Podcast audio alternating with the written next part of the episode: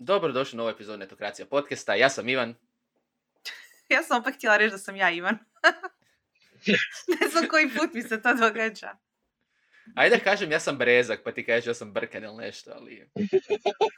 Stvarno. Što će onda Luka biti? Ivan. Brezak. Brkan. Ivan, Brezak, Brkan.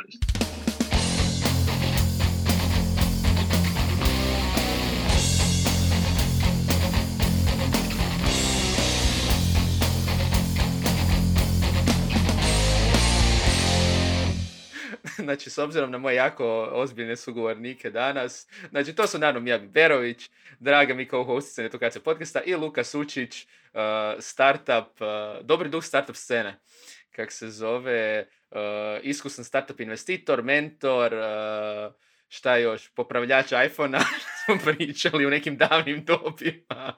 Znači, čovjek koji je krenuo od samih tehničkih korijena ove industrije do današnjeg, eto. Pomaganja razvoju poslovanja mladih i nadobudnih startupa. Danas ćemo pričati o startup sceni, odnosno nedavno izašlo istraživanje State of European Tech 2020 koje je pripremio Atomico Ventures, temeljem kojeg sam napisao jedan članak prošli tjedan na temelju toga što treba hrvatskoj startup sceni. Danas ćemo proći neke od zanimljivih podataka i zanimljivih zaključaka tog istraživanja pa vidjeti gdje tu stoji Hrvatska i što bi zapravo mi mogli iz tog istraživanja za sebe pouči, bilo da smo founderi, bilo da radimo tehnološkim tvrtkama, medijima, investitori, gdje god da ste u startup i tehnološkoj sceni, mislim da bi bilo dobro da škicnete istraživanje State of European Tech, a ovaj podcast će biti mali ono pomoćni vodič kroz to istraživanje koje je izuzetno, izuzetno detaljno. Luka, Mija, kako vam zvuči taj plan? S obzirom na to da si toliko puta rekao temelji temeljem, mislim da ćemo temeljito sve proći. Može. Ajmo onda mi u to temeljito, ali prije toga podsjetit ću sve koji žele temeljito pratiti Netokracija podcast, da se pretplate na YouTube kanal i na sve podcast kanale, uključujući Apple Podcast, Google Podcast, Spotify, Deezer i sve ostalo. I naravno YouTube-u, da ne biste propustili nove epizode, kliknite zvonce. Ali, ajmo odmah se baciti temeljito. Što se tiče investicija, koji su dosta bitan dio startup ekosustava, ko bi rekao? State of European Tech, da, jel da, State of European Tech je pokazalo da europske tvrtke osiguravaju, again, jako neobično, sve više kapitala od 2010. Do sad.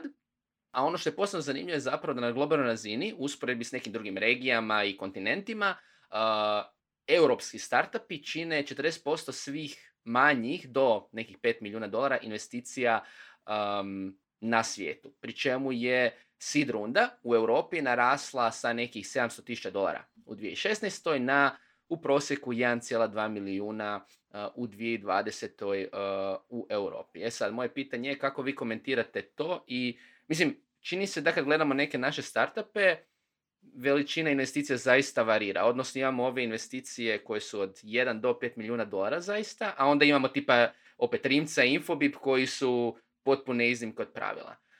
Luka, iz svog nekog iskustva, mislim ti pratiš i puno širu scenu, posebno Central Eastern Europe. Da li je to nekako i u regiji tako, da li smo tu iznimka, da li je to dobro, loše?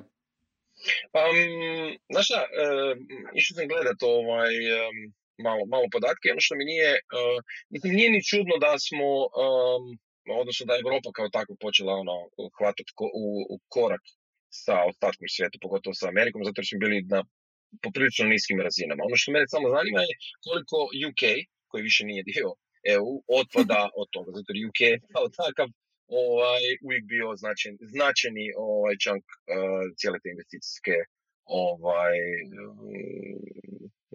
outline-a. Tako da znam da je dobar dio toga je uvijek dolazio iz Londona, odnosno UK. A s jedne strane, s druge strane, mislim, pratim startup scenu, čak smo istraživanje radili kad 2018. Ovako interno.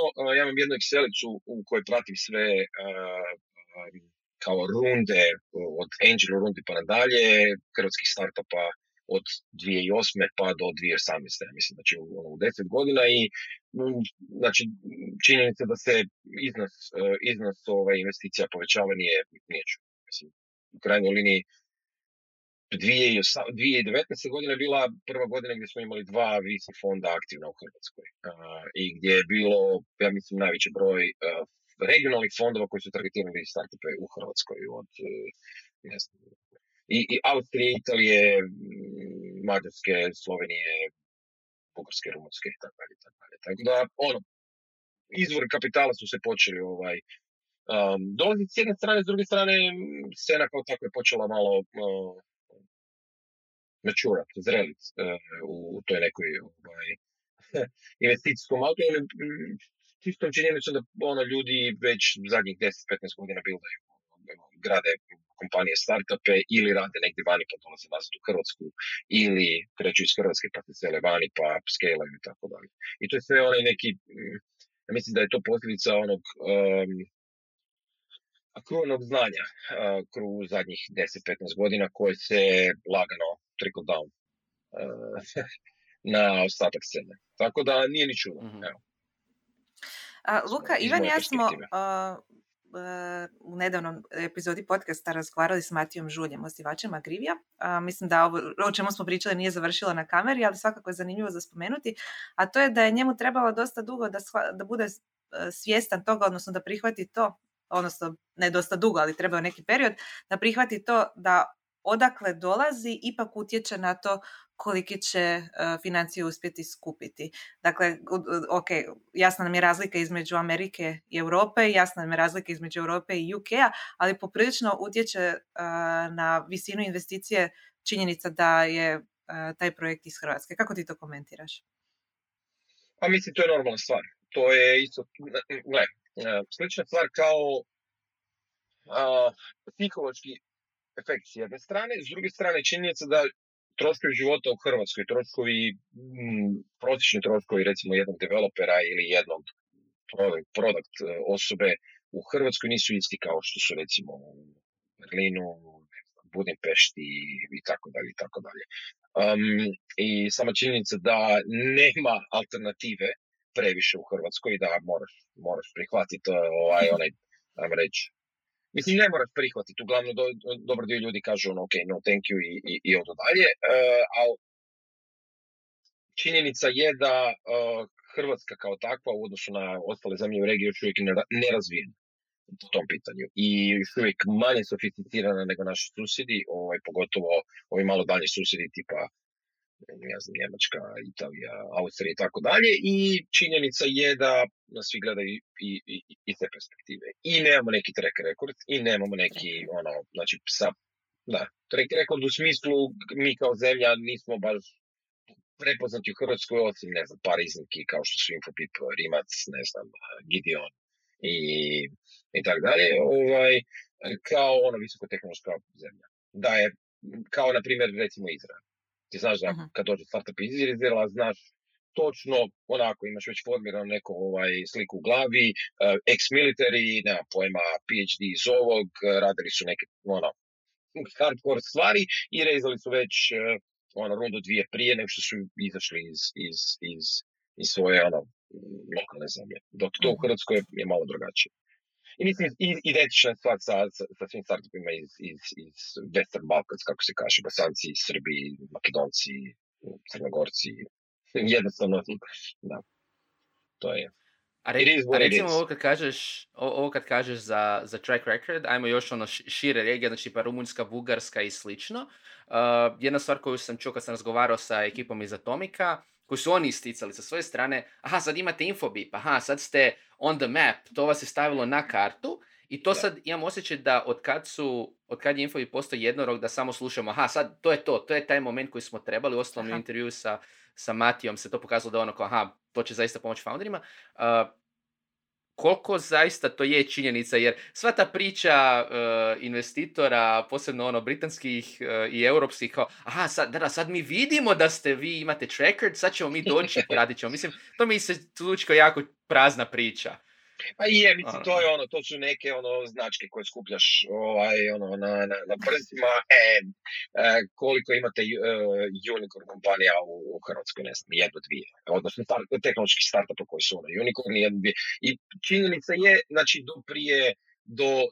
do tog trenutka nisi imao nikakav, znao si da ono, Hrvatska kao zemlja može ponuditi, odnosno može roditi jednu takvu kampanju. Bilo je ono nekoliko primjera Rising Stars. Ali ja mislim da je jedan drugi efekt dosta bitan. Znači, u jednom trenutku kad se kreira kompanija takvog profila, ona unutar sebe educira poveći broj ljudi koji neminovno črnaju, odnosno izađu iz te kompanije i kreiraju opet svoje nove kompanije. I to su ljudi koji imaju poprilično znanje skelanja nečega, što na primjer u Infobipovom slučaju je poprilično korisna stvar. Znači, prvih 20-30 zaposlenika Infobipa zna jako dobro kako je iz startupa se pretvoriti u ozbiljnu korporaciju sa desecima biliona ERR-a ili MRR-a, i što je najbolje, znaju to replicirati. I to je onaj indikator koji se događa svugdje, odnosno koji se dogodio svugdje, ne znam, u Bugarskoj koja nam je najsličniji primjer, u Rumunjskoj koja nam je drugi najsličniji primjer, Poljskoj i tako dalje. Znači, dobar dio foundera koji prođu tu školu. Najbolji primjer toga je Estonija, odnosno PayPal Mafia. Iz Estonije je krenuo Skype, iz Skype-a je se rodio, ajme to tako nazvat, rodio taj estonski long trail poduzetnika koji su napravili ozbiljne stvari na globalnoj razini. Zašto? Zato su bili u pravo mjesto, na pravo vrijeme, dobili pravo iskustvo i mogli su bildati ozbiljnije stvari. Isto tako što, znači, šta god se dogodi sa Rimac automobilima, sljedećih 10, 20, 30, 40 godina će u Hrvatskoj vrlo vjerojatno se pojaviti deseci manjih kompanija koje će se baviti automotiv ili dijelom automotiva. I upravo zbog tog razloga, iz istog onog razloga zašto je Rimac tamo gdje je, zato jer je engineering quality ljudi koji su radili zadnjih 50 godina, koji izašli iz Đure Đakovića, Končara i svih tih ostalih kompanija i koji se prenio na nove generacije, tako će se te neke stvari događati. To je neki rite of passage koji ako zemlja nije prošla, još uvijek ljudi, odnosno kad kažu ljudi, onda vjerojatno ljudi ala Atomico i ljudi koji investiraju novce u tehnološke kompanije podrazumijevaju kao još uvijek manje mature kompanije. Tako da, ali da se vratimo nazad na temu, poanta cijele priče je da manje su runde i ostaće manje dogod budemo u toj nekoj razini. Kad dolaziš iz Hrvatske, na isti način je kao da dolaziš iz Bosne i Hercegovine, jer kvaliteta života, ne kvaliteta, nego... Pa i kvaliteta. I kvaliteta života. Ne, ali recimo, na primjeru Infobipa, Rimca i svih ovih ostalih firmi, događa se u Sloveniji, jako puno ljudi se seli u Hrvatsku, zato je kvaliteta života daleko bolja nego bilo gdje drugdje, od sigurnosti do kvalitete hrane, kvalitete okoliša i tako dalje. Mislim da je to jedan od razloga zašto će se situacija početi nivelirati jako brzo. Da. A zanimljivo mi je kad spominješ za Skype, mislim u ostalom i sam Atomic koji je napravio istraživanje, osnivača Tomika je ex-Skype co-founder i opet znači, estonska mafija. Da, to je taj efekt koji ljudi užasno, neću reći da podcijenjuju, nego teško je, ako nisi proživio kroz taj, ako nisi gledao to i vidio te primjere, onda ti je teško razumjeti. I ja mislim da dok se ne dogodi tipa IPO Infobipa ili počelo se događati tipa sa prodajom Nanobita. Prodaja Nanobita, znači neko je uspio proći, dečko iz Kutine i dečko iz Zagreba su se našli i krenuli su raditi neku firmu koja se bavila iOS aplikacijama i igrama i trekerima i puf, next thing, ne znam koliko, $400 milijuna ili $380 milijuna i sad odjednom imaš dvoje ljudi koji imaju ozbiljan net value u tehnološkoj industriji i znaju vrlo dobro kako je scale-at kompaniju od 0 do, ne znam, 500 ili 1000. Ista stvari s Infobipom, ista stvari sa Infinumom, Rimac automobilima, ne znam, Bellabitom, ima ih. Samo što su ih podradili.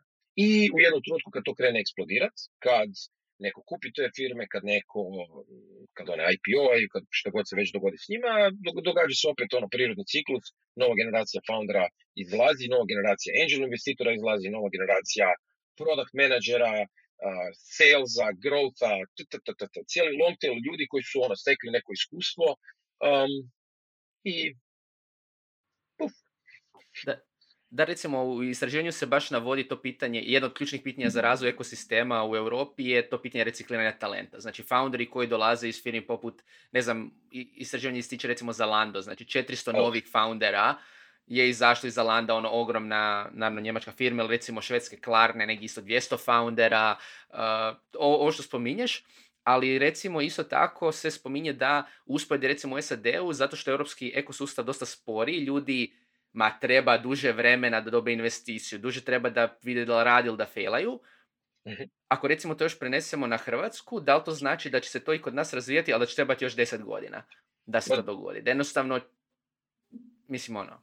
Da se dogodi šta? Da moraš dati procjenu, da vidimo tu novu generaciju startupa koja je proizašla iz jednog Infobipa, Nanobita i tako dalje. Koja je tvoja gruba procjena da sad... Ne, ali to se već sad događa. Znači, ljudi po prirodnoj liniji stvari, ono, to je životni ciklus. Ljudi odlaze iz Infobipa, nakon što su proveli 10 godina unutar Infobipa, jednostavno zasićenje dođe do određenog trenutka, oni odlaze i kreiraju vlastite kompanije. Iz Nanobita, iz Rimca, iz svih tih nekih firmi, samo što se ne čuje za njih dogod nešto ozbiljno ne ostvare. A ovi tipovi ala Atomico, oni čuju zadnje za njih. Zašto? Zato jer dogod ne dođu do određene granice, nisu njima zanimljivi. I to je neki prirodni ciklus koji se događa svakodnevno. Znači, ti imaš firme koje su nekoć radile u bilo kojem od hrvatskih startupa koji sad imaju svoj startup, koji su se ili preselili vani ili ga pokušavaju buildati ovdje. I to je nešto sasvim prirodno i to se događa zadnjih x godina. Znači, koliko god pratim. Znači, uvijek jedno te isti ljudi cirkuliraju unutar neke startup scene i dobar dio mladih talenata dolazi, ne puno, ali recimo 5 do 10% workforce-a ulazi u startup dio i jednostavno neko ko provede 2 ili 3 godine u nekom ozbiljnom startupu, pogotovo kad tek reče, je kao da je proveo 5 do 10 godina u slow time, tako nazva, znači u nekoj korporaciji ili nekoj normalnoj kompaniji. Tako da, to se sve kompaunda, jako brzo. I ja mislim da, ako pogledamo sad danas, minus 10 godina, 2010 godina, kako je bilo stanje u hrvatskoj startup sceni? Nikako. Znači, nismo imali više fondova, imali smo možda 7-8 hipersfera, ne znam, go home, tražilica za nekretnine, ptičica, trosjed. Velike investicije od 20 do 40.000 eura. Upravo to. I sad, 10 godina, danas, znači zadnje kad sam pratio je bilo, ja mislim, 2018. U Hrvatsku je investirano oko 180 milijuna eura u 10 godina. 180 milijuna eura. I sad, Slovenija u tom istom razdoblju je unutar godine dana imala toliko investicija koja je krenula par godina prije nas. I to je čisto taj neki efekt proteka vremena. Znači, za 10 godina smo mi, next level opet. Tako da za 10 godina... Ako Slovenija. Slovenija. Možda, mislim, nijedna zemlja nije identična, tako da sumnjam da ćemo mi ići u smjeru u kojem je Slovenija išla, ali recimo Slovenija sad trenutno ima ozbiljnu startup scenu, ozbiljnu angel investment scenu, imaju par ozbiljnih firme, ali ne znam, Bitstamp. Bitstamp je firma koja je prodana ispod 400 milijuna eura, koji je osnovao klinac od 17 godina, koji se zvao Nejc Kodrić i bum. I sad odjednom imaš krpu, iznimnog talenta u Ljubljani, imaš krpu ljudi koji dolazi, radi tu Ljubljanu, jer je Ljubljana prekrasan grad, jer je relativno jeftino u odnosu na Berlin, Pariz ili šta li god već.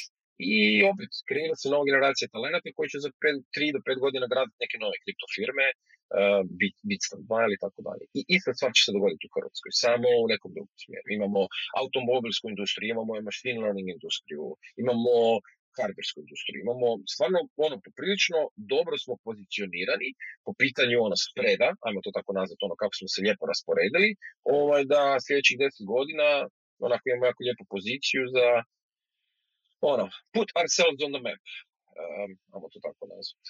Što se tiče zapravo tih, ajmo reći, tema, jedna stvar koju u istraživanju ističu je da zapravo Europa ima potencijal za takozvane purpose-driven tvrtke u koje je u 2020 uloženo preko $6 milijardi. Znači, to su ono teme poput climate change, affordable energy, zdravstvo, sustainable cities i tako dalje. Imam osjećaj ovak kad gledam naše startupe, znači ovi koji su iskusni, znači imaju nekog životnog iskustva, ali su firma poput Infobip i slično, oni idu sa nekim malo ozbiljnim rješenjima koja su malo možda teška za shvatiti od početka. Dok ovi, recimo, ono, klinci koji kreću, ono što su ono prije bili startupi prije 10 godina, to ono, neko je završio faks i sad idem ja se u prvu firmu, oni imaju teme koje su dosta, ono, mali problemi, ajmo reći.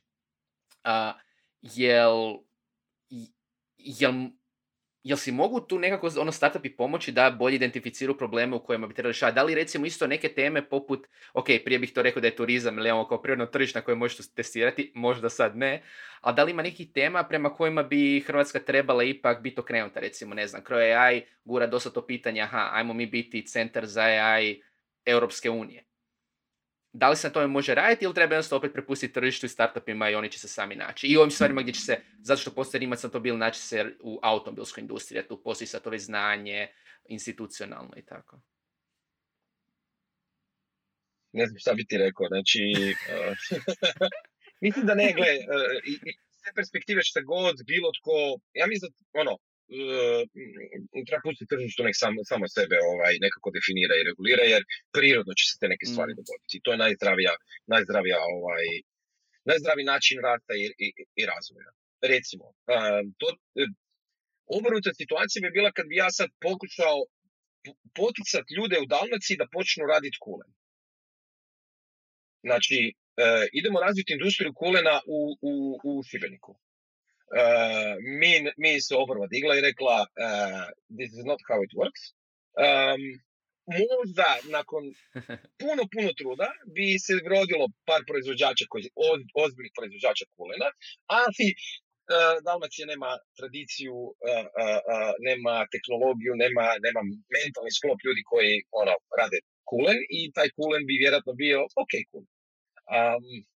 Ali ako bi se to normalno, prirodno dogodilo negdje u Slavoniji i Baranji, taj kulen bi bio vjerojatno najbolji kulen na svijetu. Na isti način. Znači, postoje neke teme, ali ne vidim da će iko, znači, poticanjem tih nekih industrija sad to pretvoriti u world class stvari. Znači, Mate Rimac, firma Rimac automobili nije nastala zato jer je postala poveća količina bespovratnih sredstava za automobilsku industriju u Hrvatskoj. Ne, obratno. Znači, poticaj za automobilsku industriju u Hrvatskoj se dogodili zato jer se rodila nakon, ne znam, 7-8 godina krvi, znoj i suza firma kao što gaming industrija, ista stvar. Znači, sad imamo u Novskoj gaming akcelerator, inkubator, onako, ali znači, neće firme u gaming kompanije u Hrvatskoj nisu se rodile zbog toga, nego upravo obrat. Znači, zbog 32 bita, zbog Sirius-ema i Krotima, zbog Skama i Gas Guzzlersa i KT i svih tih firmi koje su nastali zadnjih 10 godina, su te firme tu. I to treba nekako pustiti svojim prirodnim tokom da ide. Znači, Hrvatska kao takva ima neke predispozicije i imamo jako fenomenalan kadar, kvalitetan kadar kao ljudstvo. Dobar dio njih radi za remotely za strane firme vani i samo je bitnije vremena kada će se oni iskombinirati s ovim ljudima koji su prošli taj neki rite of passage i početi gurati u tom pravom smjeru. Znači, machine learning i AI, fintech, blockchain, automotive industry, gaming, e-sports, medtech, regtech, to su sve neke stvari koje jednostavno su se dogodile bez da ih je iko pitao da se dogodile komunikacije, Infobip i tako dalje. Tako da, Rantober. Da, to će zapravo biti zanimljivo vidjeti ako će Infobip ili Rimac pokretati svoje inkubatore za te određene teme, jer recimo Rimac je u sklopu i svog kampusa najavio da će biti inkubator, tako da bi to mogli ići u smjeru kao što UIPF u Rumunjskoj gura ove automatizacijske startupe, sad imaju i ove nagrade za automatizacijske startupe u CEE i Turkey.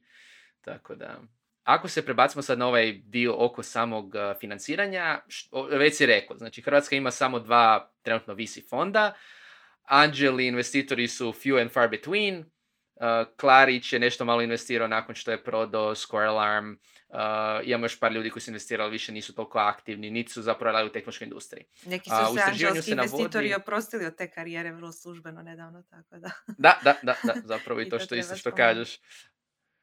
Da, istraživanje je pokazalo zapravo da većina europskih tech anđela je radila u tehnološkoj industriji, preko njih 78%,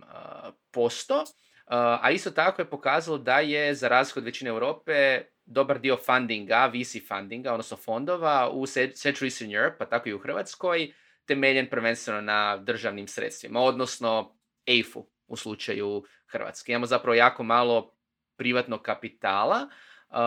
Evo, Luka, ti si investitor, pratiš scenu i te strane, da li misliš da se to promijeni? Da li ćemo imati drugačiji landscape oko financiranja? A mislim, gledaj, znači, teško je reći. Znači, EIF je jako dobar katalizator promjena u nekim državama. I možeš pratiti kako, mačura neki startup preko sustav nakon što su oni došli u tu državu. Recimo,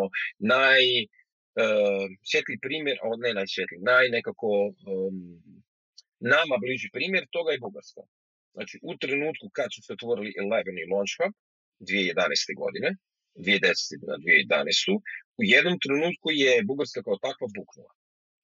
Danas, znači, 9 godina kasnije, Bugarska je ozbiljna zemlja po pitanju startupa, imaju nekolicinu fondova i ozbiljne firme se tamo kreiraju. I od tamo dolaze ozbiljne inovacije.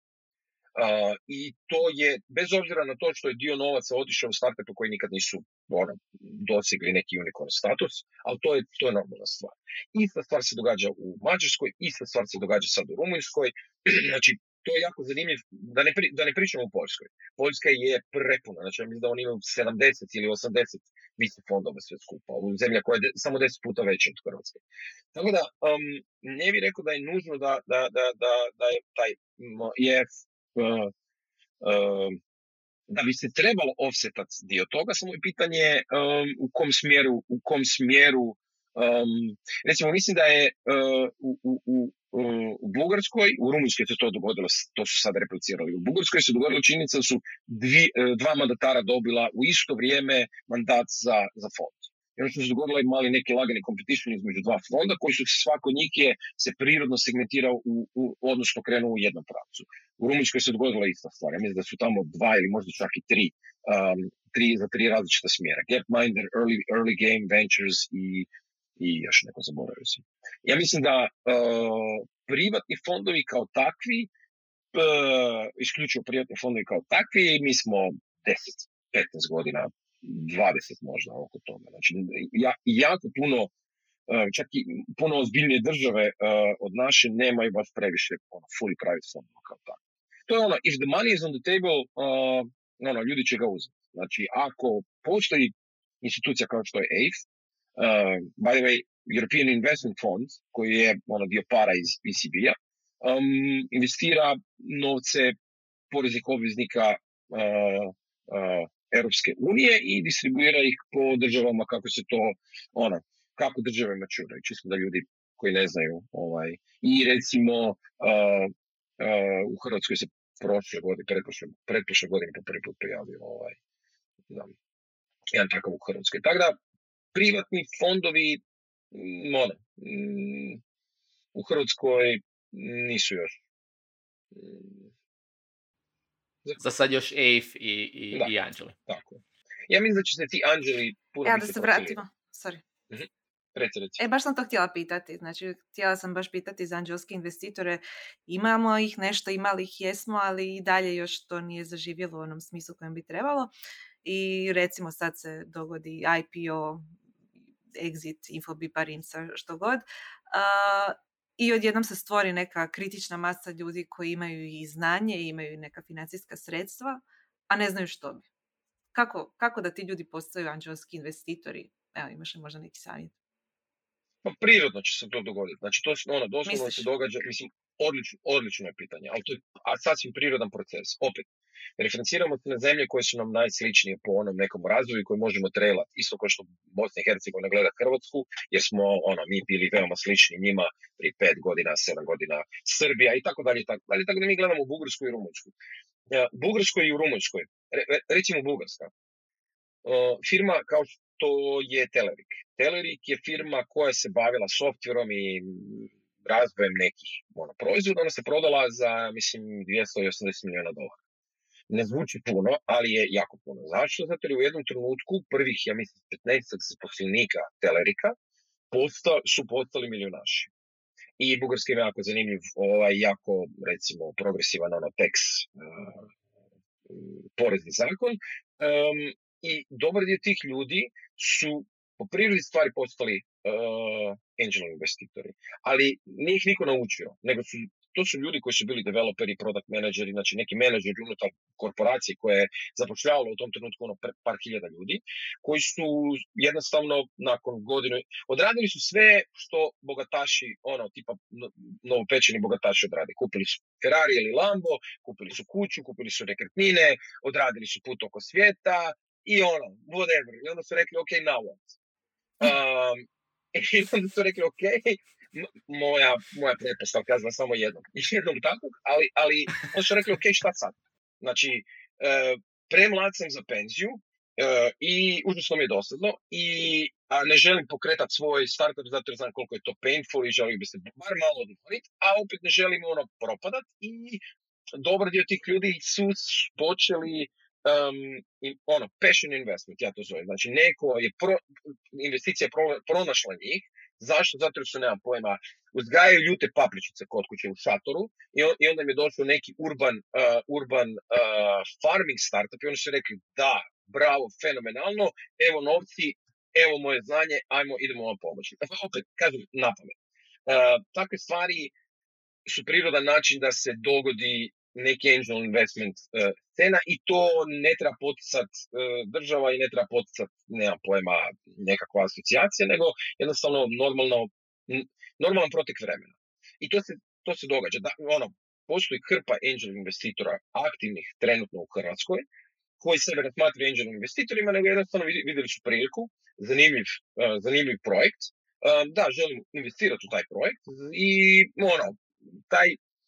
taj novčani investment je više kao ulaznica u ticket on the table, kako se kaže. Dajte da ja vama pomognem, da ja imam skin in the game, da se ja mogu, sam sebe natjera da kad sam najužbaniji, a vama treba pomoć da prvo sjednem s vama, zato jer sam, ubacio neku količinu novaca koju ne bih htio izgubiti i sve ostalo se prirodno dogodi.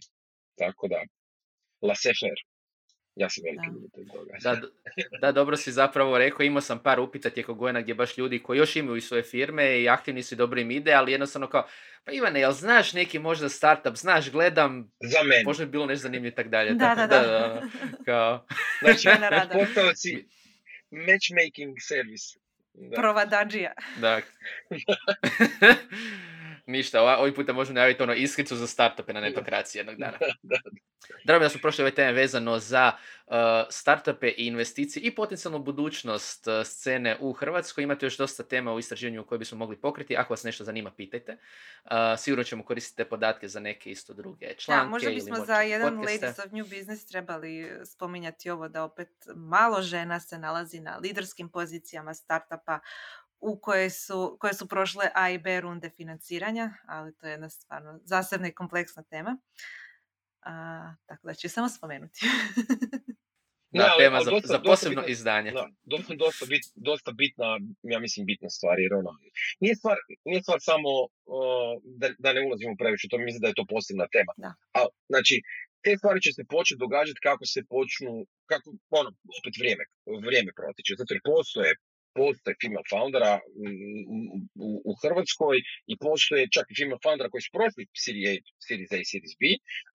I samo je pitanje vremena kad će se taj cijeli ciklus samo replicirati u jednom trenutku. I to je to. Super. Hvala Luka na gostovanju, mislim da je bio vrlo zanimljiv podcast za sve oni koji žele slušati buduće podcast kojima će se možda pojaviti Luka, ali naravno i neki naši drugi gosti. Subscribe-ajte se putem YouTube-a i svih podcasting kanala koje već znate i ako imate kakvih pitanja postavite ih putem društvenih mreža YouTube-a ili Netokracije. Ćao! Ćao!